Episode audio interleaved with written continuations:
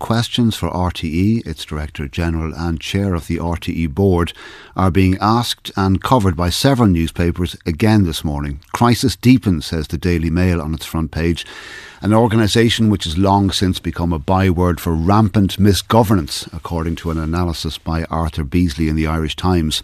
Media Minister Catherine Martin has asked that Kevin Bakhurst and Siún Ní Raghallaigh meet her at her department headquarters this morning after a weekend of mounting political pressure on RTE to make public the details of payments to senior executives who've left the organisation. There was confirmation at the weekend that former Director of Strategy Rory Coveney was paid what appears to have been a year's salary when he left RTE last July.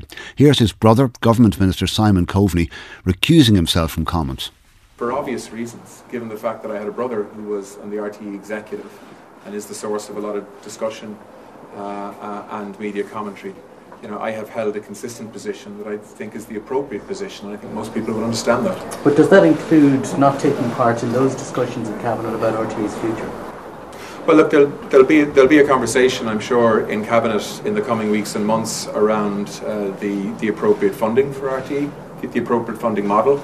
Um, I mean, as I say, I have stayed out of the debate since the summer, since the various different crises unfolded in RTE uh, and I think for understandable reasons. Uh, um, and there's uh, there's no shortage of other political or public commentary in relation to these issues. But I think um, uh, for me, because of the conflict that was there, uh, I've made a decision to stay out of it. That's Government Minister Simon Coveney taking questions from reporters yesterday. Daniel McConnell is editor of the Business Post newspaper. He's with us this morning. Uh, Monday morning, Danny, where is the story now? Good morning, Gavin. Yeah, I think I think it's very clear that last week was an incredibly damaging week for RTE on foot of a very damaging year for the broadcaster. I think the revelation around Breda O'Keeffe's um, exit package certainly did a, considerable uh, damage in terms of its credibility. Not only, I think, because of the late nature of the, the revelation, but how it came out. I mean, we know that various Oireachtas committees have been seeking this information for several months now, and RTE's corporate um, brass have essentially said, listen, we can't release this information on foot of confidentiality clauses, etc., like that. And then for it literally, I suppose, to be dragged out of, of Kevin Bakhurst and, and senior RTE management in front of the committee last week, I, I think really just did serve to damage credibility, you know, at a time when everything related to RTE is now under the political spotlight. They're very much in, in the political crosshairs, and, and everything has to be viewed through that prism. You know, and, and when I suppose you know, we're a long way on from the Ryan Tubridy payment scandal, we are now you know very much this is now a, a scandal around or, or controversy around the payments to exiting people at senior level at a time when yourself and your colleagues are feeling the brunt of of cutbacks and, and, and kind of resource issues across the board, and also at a time when the, the future funding of RTE remains uh, in question the government has yet to kind of land on a.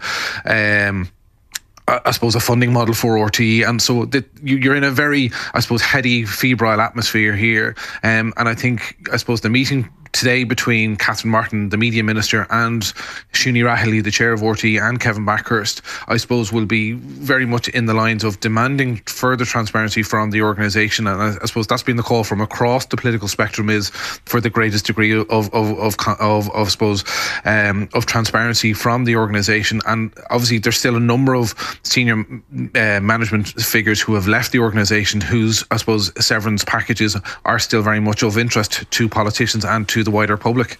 Where's all this going and where's it going to end up? How much detail on exit payments will politicians demand and get before we can move on from this? It's difficult to say, Gavin, I suppose, but I think it's as long as there's a sort of a, a tension between an organisation like RTE refusing, for whatever reason, be it legitimate or otherwise, uh, to give full transparency and demands from a political class saying, listen, you, have now had many months of hearings with the Oireachtas committees. You know, some information has had to be essentially dragged out of you, as the politicians have said.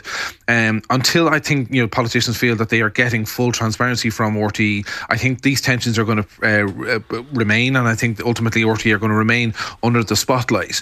I, I think ultimately, from if you're Kevin Bakhurst, you know, you're you're trying to, I suppose, stabilize the organization. You're trying to put it on a, a, viable footing for the future. That obviously means changes in terms of the, the volume of people at the organisation. But he's doing that, I suppose, with at least one arm tied behind his back at the moment because he doesn't know how he's going to be funded. He's not. He doesn't know how he's going to fund his organisation, and also as well, you know, he's had to change his senior management team in the teeth of a national political crisis and and I suppose national national controversy, and everything in relation to RT at the moment, as I said, is now being viewed through that prism of you know, you know, there's suspicion, there's definitely a lack of confidence, and there's certainly a degree w- with which I think RT has failed to, I suppose, uh, adhere to good practice, co- good corporate governance practice um, on, on, several fronts. And that, I suppose, is the real difficulty for both Ní Raghallaigh and Kevin Bakhurst when they go into the, uh, the media minister later today. Separately, Danny, sad news too this morning reported in the Irish Times the death of their former correspondent and regular contributor to RT, Michael O'Regan. You would have worked with and known Michael well.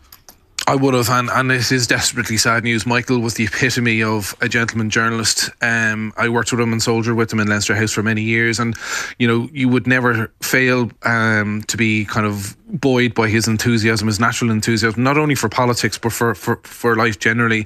Uh, he was incredibly good company, um, and he was a very good mentor to younger journalists. I remember when I first went into Leinster House in my in my mid to late twenties, and Michael was one of those voices who would you know look out for you and, and give you a kind of a, a word of encouragement to tell you you know keep going, you're doing doing well.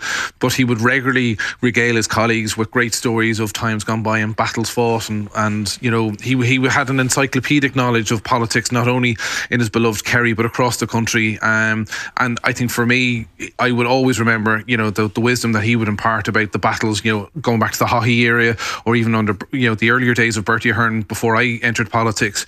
Um, and he was just a joy to work with. And my, my sympathies go to his family this morning and to all his colleagues in the Irish Times and all our, my former colleagues in Leinster House as well, who um, who will miss him terribly. Yeah, a lovely man. I really liked him. Uh, Danny McConnell, editor of the Business Post. Thank you for speaking with us this morning.